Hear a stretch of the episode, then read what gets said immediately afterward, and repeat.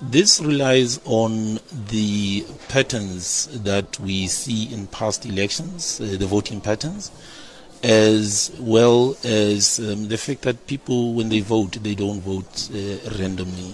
There are um, things that influence how they vote and so on and so forth. Now, when we take those patterns, we can then group them, or the voting districts, group those voting districts, results from them, into what we call clusters. And those clusters will contain each one, you know, voting districts that have similar voting patterns. Now, once we've got those results, or rather those clusters, we then throw away the past election results, and once the current election results start coming in, let's say 5% of the vote has been counted, we then take the results from various uh, voting districts and we use those results within the clusters to predict or project what the outcome is going to look like at 100%. So, with 5% of the uh, votes counted, we can be able, by using the clustering method, to predict what the future, or rather the outcome at the end, is going to be. So, um, why 5% first and foremost? You know, would you, do you. Okay. So here's what happens. Um, the patterns of um, the results coming in as the counting happens um, does not happen randomly. Okay, now uh, urban uh, voting districts tend to release their results early, and the rural ones uh, later on. If you think of uh, the fact that um, different parties will have different appeals in um, urban areas versus rural areas, and so on and so forth, the initial results will then give you a false projection if you only go by those results.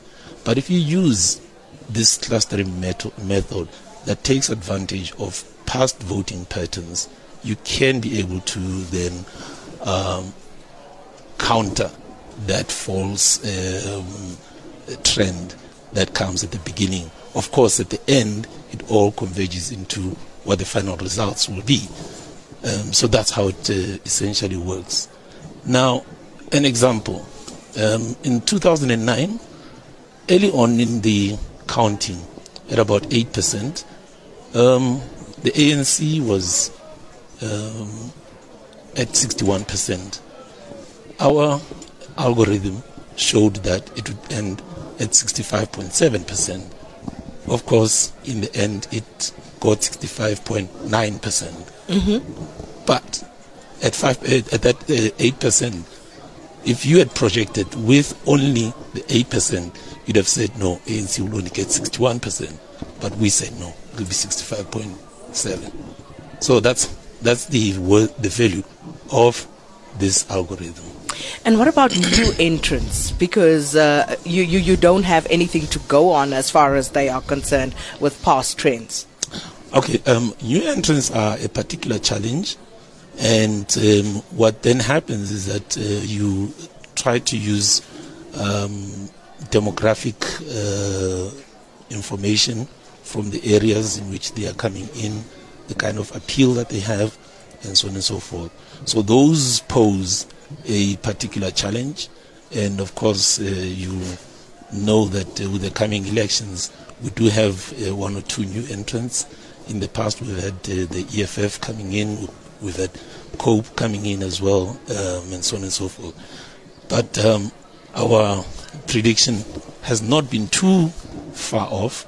Of course, it's a challenge, but uh, we'll see what happens this time. Indeed, and also uh, the independent candidates, because you know, um, uh, surely it would be easier to track a party that would have some sort of track record, some sort of trend that you can actually analyze. But what about individuals who now suddenly enter the fray? Do you cluster them together and work on it that way? How does it go? So um, much of what we uh, report on is uh, on the larger parties uh, that have significant support and uh, votes.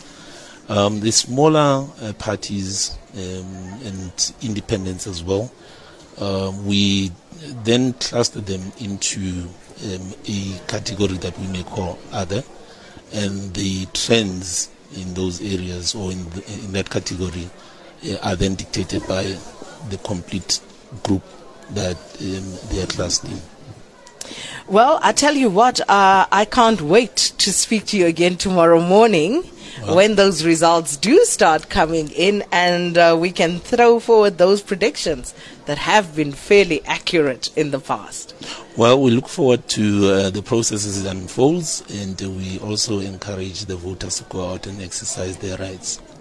I must tell you, without a doubt, one of my uh, most exciting moments in an election coverage is when we speak to CSIR on the morning after the votes were cast and when they start making those predictions because you, you could take them to the bank for the most part as to how it's going to play out. Uh, Dr. Ndumiso Cingo, thanks so much for stopping by. And thank you for having me.